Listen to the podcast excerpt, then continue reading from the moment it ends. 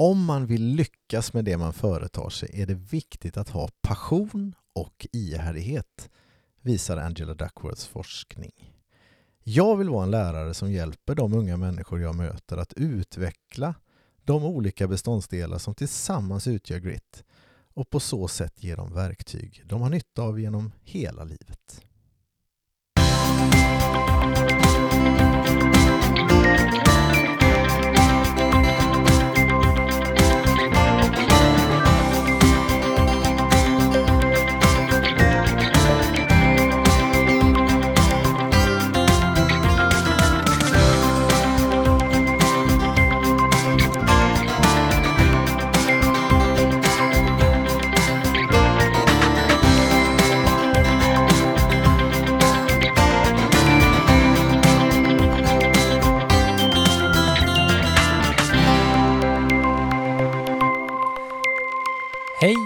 Välkomna till podden Jag vill vara en lärare som. En podd där vi pratar om lärande. Vi som gör detta heter Daniel Johansson och, Daniel Dahlström. och vi jobbar båda som SO-lärare på Furulidskolan i Arneby. Så är Mm. det. Och pluggar. Ja, vi Och gör är lite, föräldralediga. ja, vi gör lite av Och varje. fikar varannan fredag. Det gör vi också. Ja. Det är väldigt trevligt. Men idag är det ett vanligt eh, poddavsnitt. Jajamän. Vi håller ju på och snackar grit.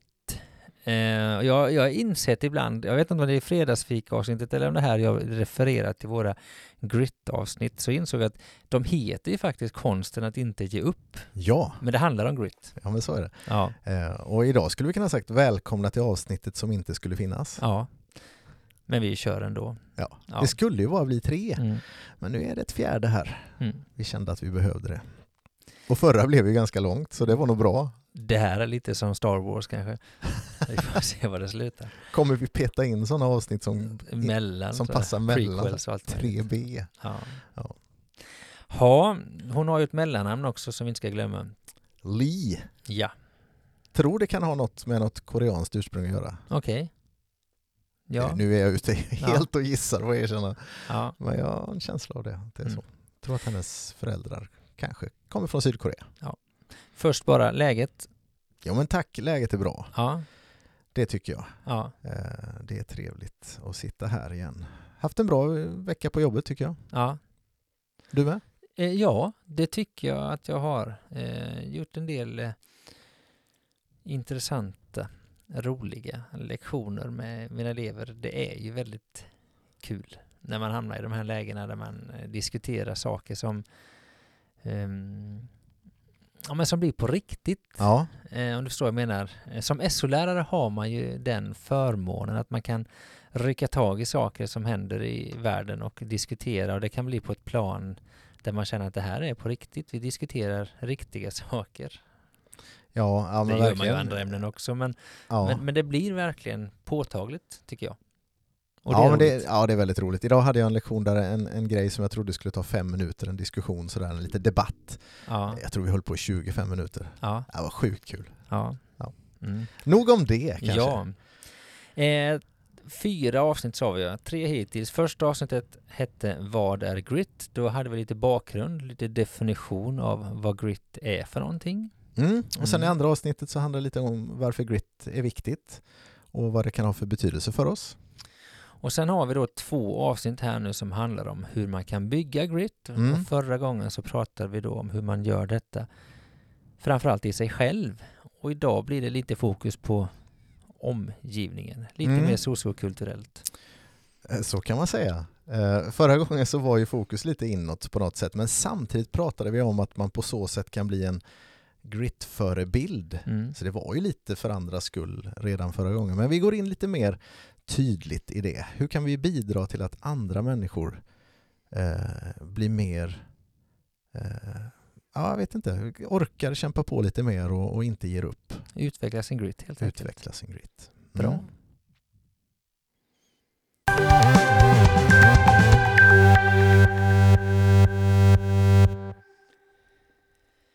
Ja, ska vi återkoppla lite till förra avsnittet först, tänker jag. Ehm, jag tänker inte minst eftersom vi sa det här med att vara en grit förebilder. Så jag tänker att om det är så att man ska kunna utveckla grit i andra så kanske man behöver ha lite koll på hur man utvecklar det i sig själv. Mm. Eh, och vi pratade förra veckan, eller förra veckan, det är ett par veckor sedan nu är det, eh, men förra avsnittet om att eh, det fanns fyra stycken pusselbitar eller beståndsdelar om vi kallar det för, som är viktiga när man bygger grit och det var intresse för det Mm. man jobbar med. Eh, att eh, det handlar om övning. Det handlade om syfte och det handlade framförallt om talang. Nej, jag skojar med dig. Om hopp. Om hopp ja. Så intresse, övning, syfte och hopp. Ja, det var som fyra delar av livet eller vad man kan säga där man faktiskt kan jobba med sig själv. Ja, Utveckla lite hur man tänker och hur man tränar och ja, sådär. Och på så sätt faktiskt kan bygga ett lite starkare grit ja, i sitt eget liv. Medvetet, ja. planmässigt sådär. Och vi är ju lärare och vi säger ofta att det här är inte bara för lärare. Man får Nej. gärna vara förälder och ledare och vad kan det vara liknande? Ja, sånt som jobbar i olika typer av där man leder andra människor eller eh, så. Och det blir ju väldigt påtagligt idag. Ja, verkligen. Och jag tycker att alla de här avsnitten om grit är väldigt allmängiltiga på något sätt. Ja. Så ja, Mm. och, och absolut idag, Mm. helt klart. Så. Eh, då så Daniel, ska vi sätta igång lite? Ja, men det gör vi. Mm. Och idag, eh, förra gången sa vi att man bygger kanske, man kan säga att man bygger grit utif, inifrån och ut. Ja, Att man börjar med sig själv och så får det liksom sippra ut till andra. ja, Men nu eh, kikar vi lite på att bygga utifrån och in liksom. Eh, sådär på något sätt. okej. Det här tänker jag... Eller direkt- säger jag tvärtom. Jag vet inte om jag säger Nej. fel nu kanske. Men i alla fall så handlar det mer om andra människor i alla, dag, i alla Ja. fall. Ja. Eh, och, och hur kan jag ha betydelse för andra i deras utveckling av sin kämpaanda och sin uthållighet och sin passion och ja, sin grit helt Mm. enkelt. Menar du när du säger utifrån och in att om man jobbar med grit i andra så kommer det påverka min egen grit också? Ja, Eller- Antingen är det det eller så sa jag fel. Eller så har du fel, vi får se. Men det var en fin tolkning Daniel. Ja. Eh, ja, och man skulle faktiskt kunna börja med eh, ut, att utgå från oss som föräldrar. Eh, en del av er som lyssnar är säkert föräldrar. Och eh, om man nu har hört de här avsnitten om grit så hoppas vi att det framstår som någonting attraktivt och något man faktiskt kanske skulle önska att man kunde hjälpa sina barn med. Eh, och i sådana fall så kanske det känns bra att börja där. Mm. Vi föräldrar vill ju förhoppningsvis det bästa för våra barn. Liksom. Mm. Och då kan man ju, och jag har själv ställt mig den här frågan, hur gör jag då som förälder för att mina barn ska utveckla det här? Hurdan ska jag vara då? Mm. Och man kan väl säga att det finns ju två bilder av hur man skulle kunna vara. Man skulle ju kunna vara en väldigt, väldigt stöttande och kärleksfull förälder. Och på så sätt bygga upp barnens självkänsla och eh, ja, men liksom hjälpa dem fram till något som blir grit. Mm. Det är, det är ett sätt att tänka som jag har full förståelse för. Liksom. Och det andra sättet att tänka är kanske att ja, men man kanske måste vara lite krävande och hård mot sina barn Mm. för att de ska bli lite uthålliga, tåla Mm. lite. Sådär. Och att vara alltså, någon sorts krävande och hård förälder. Och hon, hon liksom resonerar lite kring de här två bilderna av föräldraskap. Mm. Eh, men landar i att inte här heller så är det antingen eller Mm. som är svaret, utan det är både och. Och eh, ibland försöker vi måla upp eh, mentala diagram här i podden. Mm. Och jag ska ge mig på det igen nu.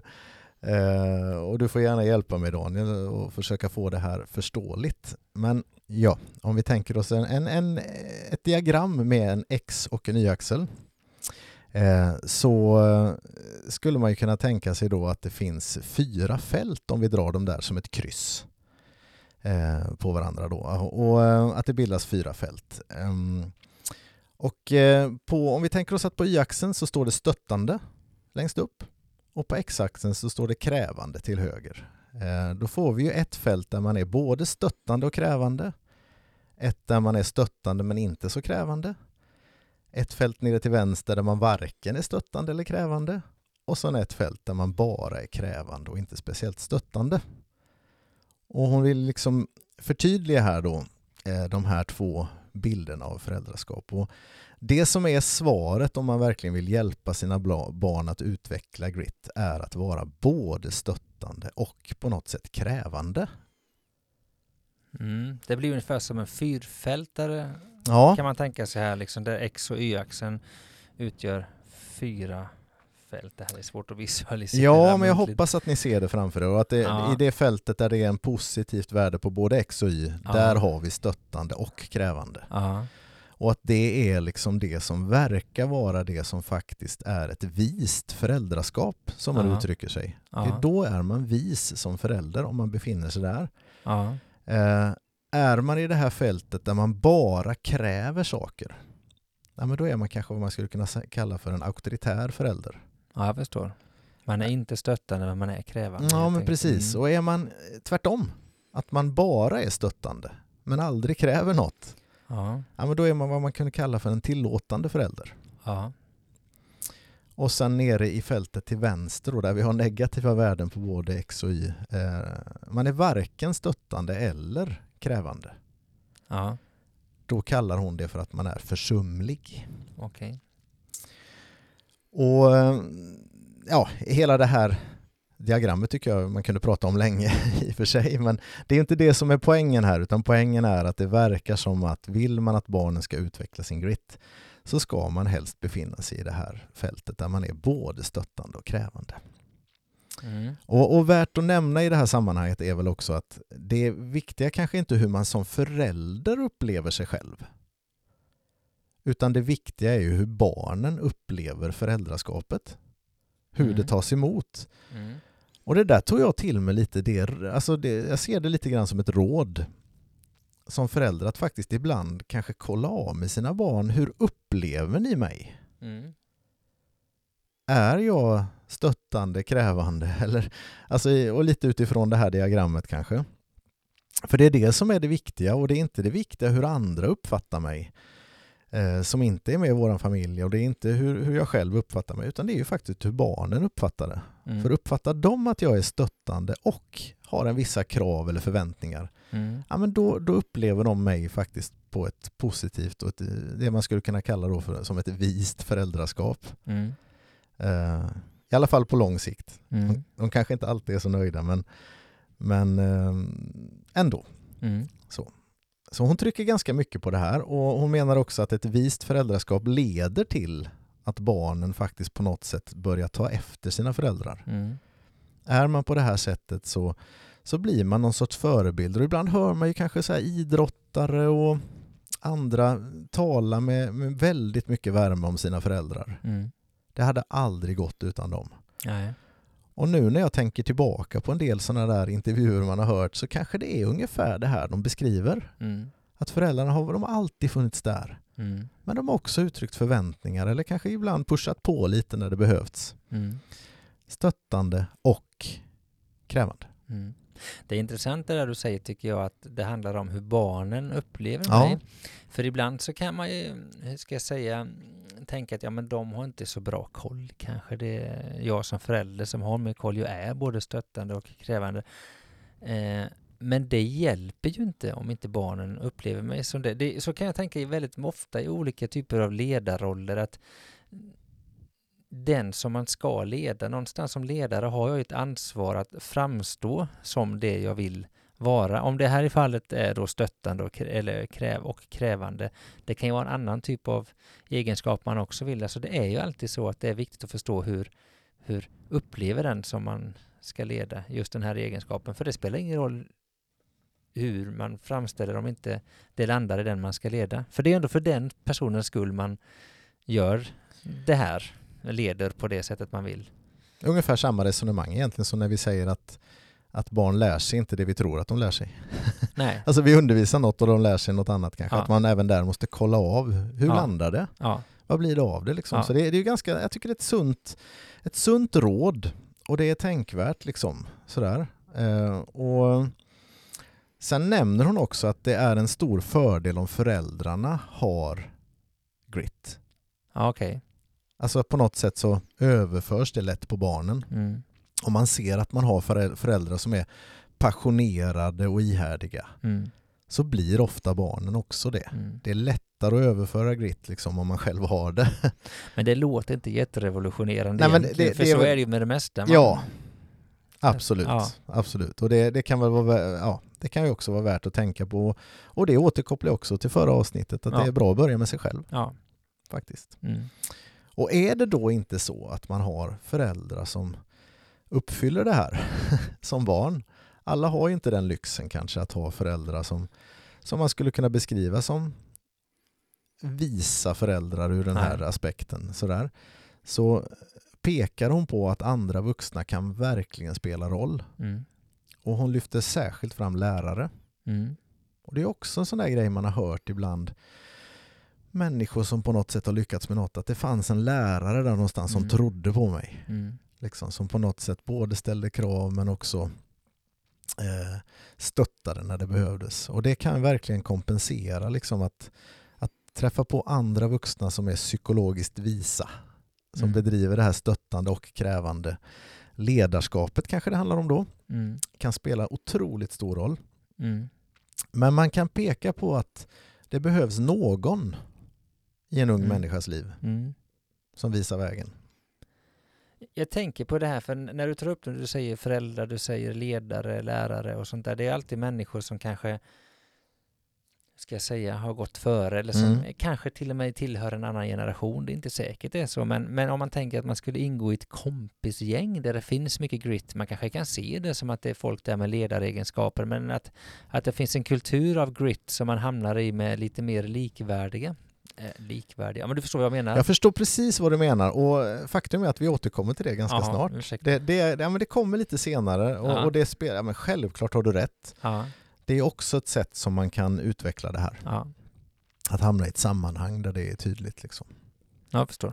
Men än så länge då, föräldrar som är stöttande och krävande. Mm. Ett vist föräldraskap. Mm. Eh, men som också kan uppvisas av lärare, ledare, andra vuxna eh, som, man, som man kan få hjälp av då på det här sättet. Mm. Eh, så kan det spela stor roll för att utveckla grit. Mm.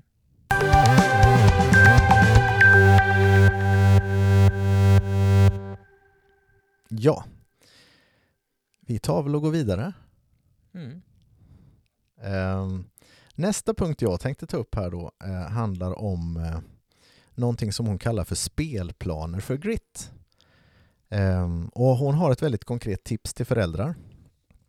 Vi är kvar på föräldrarna nu lite. Ja. Eh, och hennes tips är att så fort ditt barn eh, är någorlunda stort, sådär, inte är jätteliten, eh, hitta något som du tror att ditt barn kan gilla utanför skolan. Någon idrott, någon eh, aktivitet, något sammanhang och anmäl dem. Okej, du menar att föräldrarna ska aktivt anmäla sina barn? Ja. Okej. Och, och det här kan man ju tycka, jaha, varför då? Jo, hon menar på att barn mår bra av, av att åtminstone någon stund i veckan göra någonting som är svårt och som man är intresserad av. Mm. För på den arenan kan grit utvecklas. Mm. Och vi kan ju tänka att det är att spela ett instrument eller att eh, hålla på med klättring eller att eh, spela en bollsport eller ja, precis vad som helst egentligen.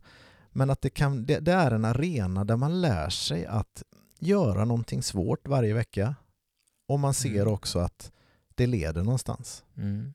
Det bygger grit. Mm. Så eh, det, det är ett väldigt sådär tydligt tips. Eh, Mm. Se till att ge ditt barn en arena för gritutveckling. Mm. Men du sa det att det ska vara någonting som du tror dina barn kan gilla och det tänker jag det faller tillbaka lite på de här fyra pusselbitarna vi hade Just det, förra veckan. intresse Ja, till exempel. så man inte bara anmäler sina barn till någonting som man själv skulle önska att de gjorde och sen... Ja men du förstår. Ja men verkligen. Och, och på det temat så är det ju inte helt säkert att man, att man träffar rätt direkt Nej. som förälder. Nej. Och det är givetvis okej att, att byta. Ja. Men, här skickar hon med en liten sån pekpinne. Eh, träna ditt barn att fullfölja fritidsaktiviteter. Ja. Är man anmäld en termin, Ja. då gör man terminen. Ja.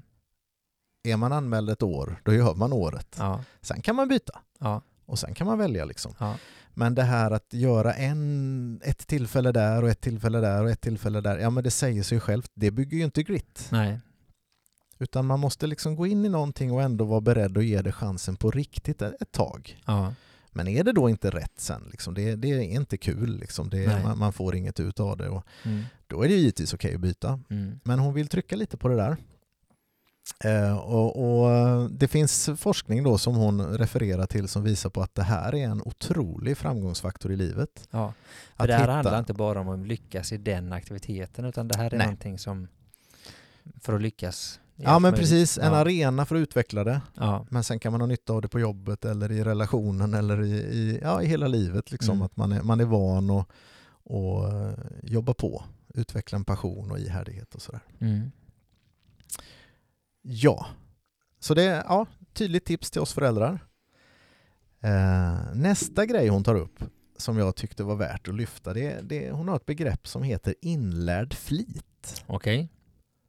Och det kan ju vara värt att suga lite på. Vad tänker du på när du hör det? Inlärd flit. Jag tänker att det har att, eh, någon slags disciplinär eh, träning. Alltså, ja, disciplin skulle man kunna kalla det med ett annat ord. Att man faktiskt ihärdigt, eh, även om det hugger emot, att man har bestämt sig lite att jobba med det man ska. Och eh, när jag tänker på inlärd flit spontant så tänker jag att det kanske inte handlar om att man måste sitta ett timtal med någonting utan det kanske är någonting att man gör det ofta men att man gör utifrån vad man har kommit överens med sig själv eller med andra. Ja men Typ så. precis. Och att man, det är inte ovanligt att man behöver lite hjälp i Nej. början. Nej. Om det inte kommer naturligt för en att vara ihärdig Mm. Så kan man behöva lite, lite stöttning, lite allt möjligt sådär från någon. Jag tror till och med att i den forskningen hon refererar så, så fanns det lite så här belöningar och lite mutor och lite grejer Ja. precis i början. Ja. Ehm, och det där vet jag att vi kanske tidigare har varit skeptiska till i, i vissa sammanhang, det här med, med motivation som kommer utifrån och sådär. Jag har svängt lite. Ja, Ja. spännande. Nej, men jag, ibland tänker jag att belöning, man, belöning kan jag tycka är lite fel uttryck, men ibland så kan jag tänka att en morot Ja, eh, kan vara en eh, rimlig eh, ingrediens i ett, någonting som är tråkigt just för att man har någonting att fästa tanken på när man gör det här jobbiga, liksom, ja, men jag ska göra det här sen, att det finns någonting att se fram emot i det här. Eh, men det är inte riktigt samma sak som att man får en belöning bara för prestation, utan det handlar om att kunna fästa sin, sin ehm, ja, känsla vid lite. Ja. Så. och då tror jag du är inne på precis det som hon menar här. Ja, Att med hjälp av det så kan man faktiskt träna upp sin flit. ja, Och sen efter ett tag kanske man inte behöver det där längre. nej, nej precis. Det, Man har gjort det till en vana Ja. eh, och sådär. Och vänja sig vid att göra svåra grejer och, och märka att man faktiskt klarar det med tiden och sådär. Det gör någonting med den. När du säger stöttning här, då tänker jag på det här begreppet scaffolding som man använder en del i skolorna, så att man bygger någon slags ja, byggnadsställning runt omkring. Mm. Och, och där finns ju olika metoder att eh, jobba med. Det kan ju dels vara att jag som mentor, lärare, ledare stöttar på plats och liksom nästan lite av att peppa. Men stöttning skulle också kunna vara, tänker jag, att man har tydliga ramar, att man har ett Ja. schema, att det finns vissa tider som är avsatta för det här. Det kan också vara en slags stöttning, att det finns ett ramverk att luta sig mot. Ja, och så vitt jag tolkar det här så tror jag allt det där ingår Ja. i, i det som finns med här. Allt Ja. kan vara en hjälp. Mm. Till Eh. exempel om jag ska träna på ett instrument. Ja. Och eller göra en läxa så kanske jag ska avsätta viss tid för det. Det där tycker jag själv är lättare när jag ska göra någonting. Det är därför man har scheman i skolan och sånt där. Att nu vet jag att denna tiden är avsatt för det. Ja, man, man lämnar mindre utrymme för det här att bara gå på känsla. Ja, Känner jag för det? Nej. Alltså den ska ju inte vara där. nej. Och det kan ju också göra att man vet att det är under en begränsad tid. Ska jag Ja. jobba mycket och vet att jag blir trött, då vet jag att om 45 minuter så är det över. Precis. Ja, men allt sånt där tror jag kan hjälpa att faktiskt bygga upp och lära sig vara flitig. Ja. Och det där tycker jag låter väldigt hoppfullt. Mm. Det, för jag menar, alla har ju inte detta naturligt. Nej. Vi, vi ser ju på det så. Eh, väldigt kort vill jag också nämna det här med beröm. Eh, kraften i rätt sorts beröm. Mm. Vi har ju tidigare varnat för beröm, men vi, även där så, så var det ju inte allt beröm vi varnade för. Nej. Utan berömmer man det här ihärdigheten, berömmer man modet, berömmer man ja, men då kan man verkligen som ledare eller som förälder hjälpa sina barn att, att uppskatta de bitarna i livet. Liksom. Mm. Så det är väldigt, väldigt kort så. Mm. Mm. Ja, men det finns mycket, mycket här som är spännande och, och nu kommer en väldigt konkret sak. Hon, hon delar en grej från sitt eget familjeliv eh, som de kallar för svåra saker-regeln Mm. som gäller i deras familj. Mm. Och De det har- innebär? Ja, den, den innebär tre punkter egentligen. Ja. Att eh, alla i deras familj ska eh, göra någon svår sak. Att man ska ha någonting svårt på gång som kräver daglig träning. Okej. Så någonting i sitt liv som är svårt, om man får välja själv. Liksom. Eh, och det ska kräva daglig träning. Mm. Det har de som regel i sin familj. Man får ju en bild av en väldigt hurtig familj där alla är positiva Ja. hela tiden. Ja, man så. orkar knappt läsa, höll jag på att säga. Men, men eh, vi, vi ändå tar den här, Ja. liksom, får vi se vad, vad vi tycker om denna. Eh, nästa regel i det här, eller nästa punkt, är att man får sluta, men man får inte sluta när som helst, utan vid slutet av en period, en termin eller ett Mm. år, sådär, som vi nämnde innan. Mm. Och man väljer själv sin svåra sak. Mm. Det är de tre huvudreglerna. Mm. Så man får välja vad som helst, men det ska vara svårt och man ska behöva träna varje dag och eh, man får inte sluta riktigt när som helst utan man ska, man ska sätta av en period. Liksom. Mm. Och det där kör de med. Mm. Och sen sa han att när barnen blir äldre så lägger de till en punkt. Okej. Och jag tror det handlar om i övre tonåren någonstans, Ja. 16-17 års åldern eller något sånt. Eh, och då är det så att den saken man väljer måste man säga att men den här kommer jag hålla på med i minst två år. Mm. För då är det slut på hattandet. Hon Ja. beskrev, jag tror hon beskrev att ett av sina barn har testat hur många grejer som helst. Ja. Liksom. Men när man har kommit upp i den åldern, ja, men då är det dags någonstans. Nu har jag testat mycket. Det här vill jag lite mer passionerat, ihärdigt gå in för ett tag. Ja. Så två år. Och då beskrev hon, vet jag, att eh, när hon efter två år frågade sina barn Ja, nu har det gått två år, vill ni sluta nu? Så Mm. fick hon en sån här bli- blick, är du helt dum i huvudet? Ja. För då var det verkligen deras passion eh, Ja. som de liksom inte kunde tänka sig att sluta. Jag tror det var en dotter där som eh, spelade något instrument och var uppe i Ja. någon stadens orkester, liksom, alltså på den nivån sådär. Och Ja. bara, ja, klart jag inte ska sluta liksom. Så, så då var det inte två år längre utan då, då började det bli något livslångt här liksom, som de har byggt in. Eh, och, och det här gör hon ju förstås för att hon tror att det här hjälper barnen att utveckla sin grit. Mm. Jag vet inte, man får ta den för vad den är. Ja, är Eh, men kanske det kan hjälpa vissa familjer att, att eh, testa någonting Mm. som kan, man kan ha nytta av. Mm. Det är ju inte så, så revolutionerande kanske, men jag får en del spännande tankar i huvudet känner jag Mm. av detta. Man blir lite utmanad Mm. någonstans. Ja, det är intressant. Vad skulle du välja Daniel? Om du skulle välja någon ny svår sak du behöver träna på varje dag? Ja. Det är jättesvårt för jag har ju sagt att jag behöver inga nya intressen. Nej, det är i och för sig sant. Du har, du har liksom passerat det stadiet. Ja, men... är det eh, gitarr som är din sån? Ja, jag skulle jättegärna vilja utveckla mitt gitarrspel mycket, Ja. mycket eftersom jag känner att jag inte... Det, och det blir ju lite så när man har både jobb och familj att man spelar när man hinner. Mm. Mm.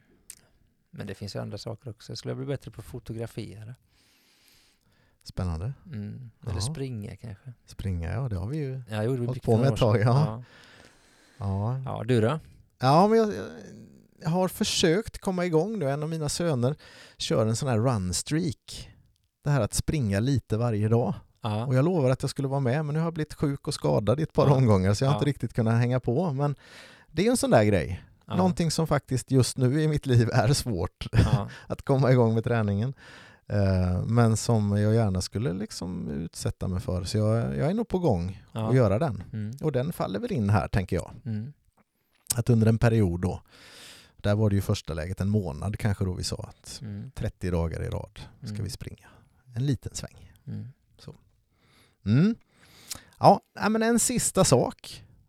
Och då är det faktiskt den här saken du hintade om nyss. Ja, gritkultur. Ja, hon kallar det för grit, gritkultur. Att komma in i ett sammanhang där normen är grit. Mm. Där det bara sprutar grit liksom. Ja. Och att söka sig till ett sånt sammanhang. Ja. Alltså om man då vill bli en sån så är det bra att söka sig till ett sammanhang där Ja. de är såna. Ja. Det är ju väldigt logiskt, det är ju inget så revolutionerande. Hon, hon tar jättemånga exempel på det här från, från sportens värld till exempel. Hon har varit och besökt och vissa, vissa, jag tror det var baseball och fotbollslag i USA och sådär. Mm. Där de verkligen gör det här fullt ut. Mm. Tränaren bara sprutar ur sig sådana här grit-klyschor liksom. Det Mm. står på väggarna, man intervjuar eh, spelarna och de säger exakt samma saker. Mm. I vårat lag, då är man sån här liksom. Mm. Och så bara odlar, odlar, odlar, odlar man det där varje dag, år ut och år in. Mm. Och har gjort det kanske i 30 år. Men jag tänker lite, när, när, du- när du säger en sån sak så tänker jag att ja, det, det är ju fantastiskt. Eh, en sportklubb eller vad det kan Ja. vara, där, dit har folk sökt sig Ja. med ett intresse. Ja, Att, att, ut, att lyckas bygga upp en sån här kultur i en klass, tänker jag. mm. För det är så många som är i klassen som kanske inte vill vara där. Nej, men man har inte valt det sammanhanget. Och jag tänker, när du spontant säger gritkultur, jag vet inte om det är gritkultur riktigt, men jag vet en del klasser man har varit i där det finns en kultur av att man faktiskt vill göra bra ifrån sig. Man går in för uppgifterna och eh, man vill göra mm, ett bra jobb helt enkelt. ja, Och sen har man varit i andra klasser där det absolut inte finns den kulturen. jag sa faktiskt Och- det till en ja. klass idag. Ja, Jag sa till dem att det är så roligt att se hur ni tar er an den här uppgiften. Ja. De fick en liten veckokoll. ja, Och jag bara sa, jag har inte läst dem än, jag vet inte om det är bra. nej, Jag känner inte klassen så bra än. Men bara, bara genom att se hur ni tar er an det ja, så vet jag att det, kommer, det här kommer ju bli bra. Om det inte är kanon än så kommer det ju bli det. ja, För ni är ju beredda att träna, ni är beredda att kämpa. Jag såg hos flera av dem att det var, det var, det var tjurigt efter två minuter liksom att komma igång. Och så satt de i en kvart till ja, och skrev och kämpade. Ja. Liksom. Och då finns ju den där gritkulturen på något sätt där. Men, Ja. men jag håller ju verkligen med annars. Vi har ju det här, den här punkten intresse ja, som faktiskt är viktig för grit. ja, Den kan vi ju inte, alltså alla är ju inte intresserade av Nej. det vi håller på med i Nej. alla ämnen. Men det är väl därför hon trycker så hårt på det här med en annan arena. Att du kan utveckla din grit utanför skolan ja, och sen kan det spilla in i skolan.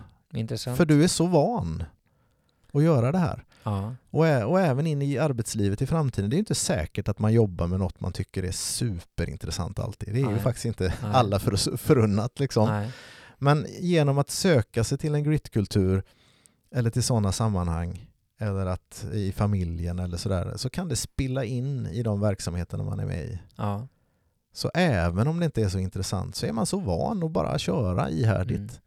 Passionen kanske inte finns där 100% men man kämpar på ändå. mm, Och man kanske väljer att liksom bara, äh, men det är sådär. mm, Jag vet inte, men eh, jag får, den, jag får det intrycket ja, att det kan vara så. Och, eh, hon kopplar till det finska ordet sisu ja, eh, och har en ganska lång utläggning om det. Men, men just det här och även, även att om man går in och tittar på vad sisu är så är det, me- det är mer uthållighet än passion.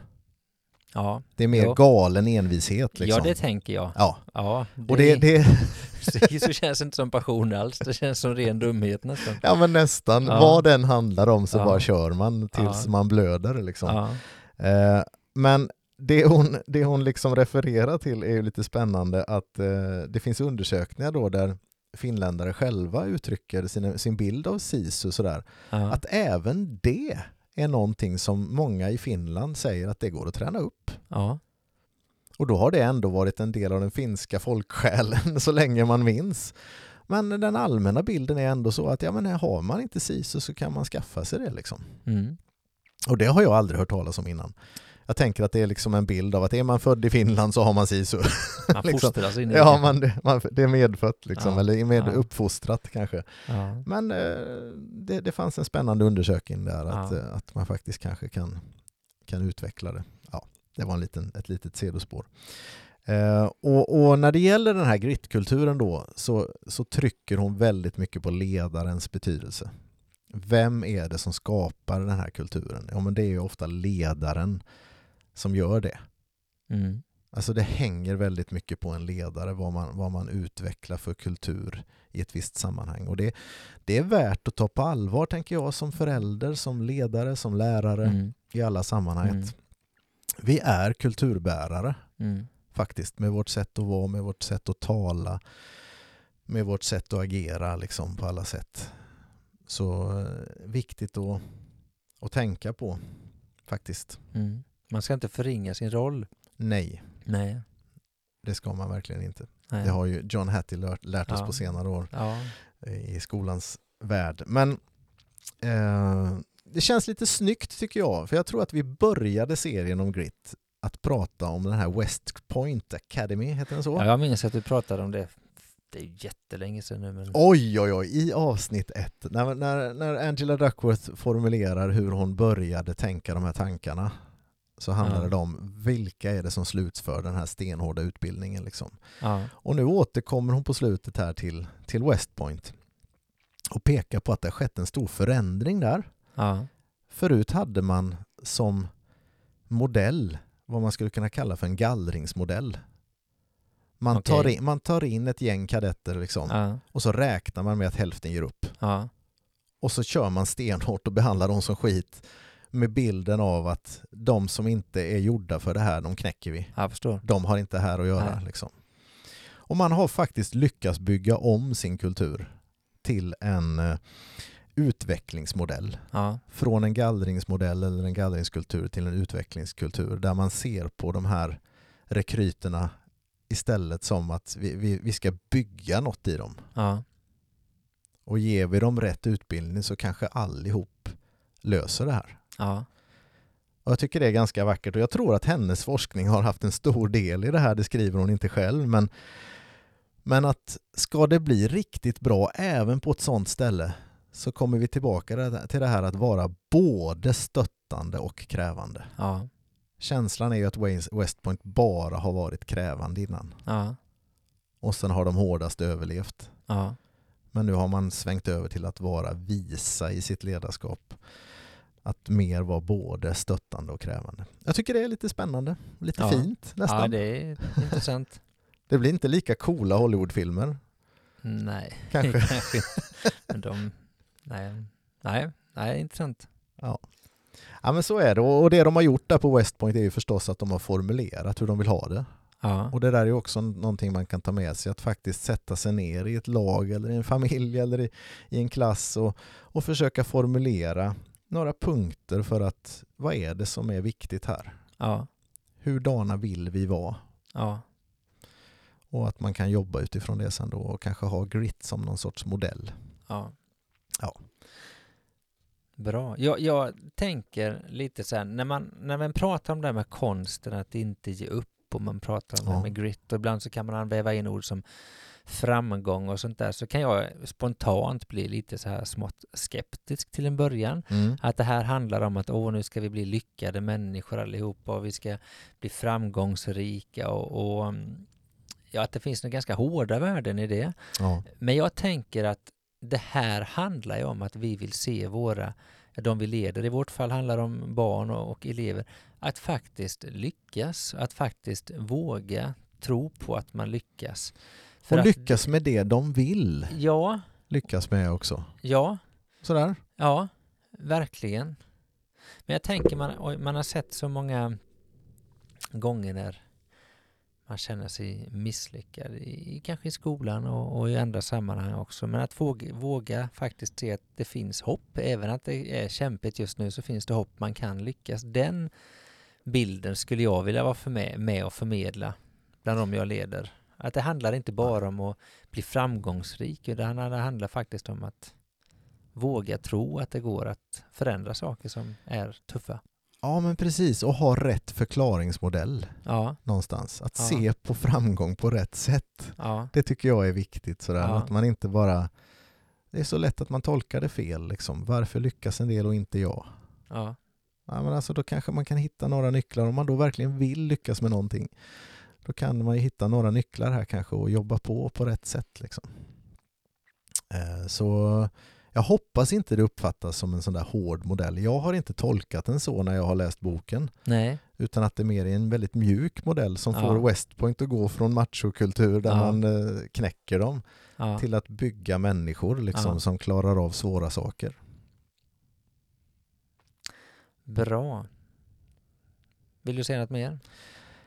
Eller- Nej, jag tror att det, alltså det, jag har ju förmedlat min bild av den här Ja. boken men eh, jag skulle ju varmt rekommendera alla att eh, om det här låter intressant, läs och skaffa dig din bild av boken. Ja, Det är alltid lite speciellt att få den serverad av någon annan som har läst den. Utan ja. Nej, men precis. Jag kan ju ha missuppfattat saker eller tolkat Mm. saker på ett visst sätt och gjort ett visst urval och sådär. Så Mm. läs gärna boken om konsten att inte ge upp av Angela Duckworth. Du har lyssnat på podden Jag vill vara en lärare som, som idag handlade om att vara en lärare, eller förälder eller ledare som medvetet arbetar för att förändra grit hos andra människor med hjälp av ett stöttande och krävande förhållningssätt. Följ oss hemskt gärna via vår Facebook-sida Jag vill vara en lärare som eller vår hemsida jag vill vara en lärare som.se. Lyssna på oss gör du via Soundcloud eller eh, Spotify eller någon annan sida där app eller poddar, fin- där, eller app där poddar finns. På Facebook och via mejladressen daniel jag vill vara en lärare som.se kan du ge respons, ställa frågor eller komma med idéer. Gör väldigt gärna det. Mm.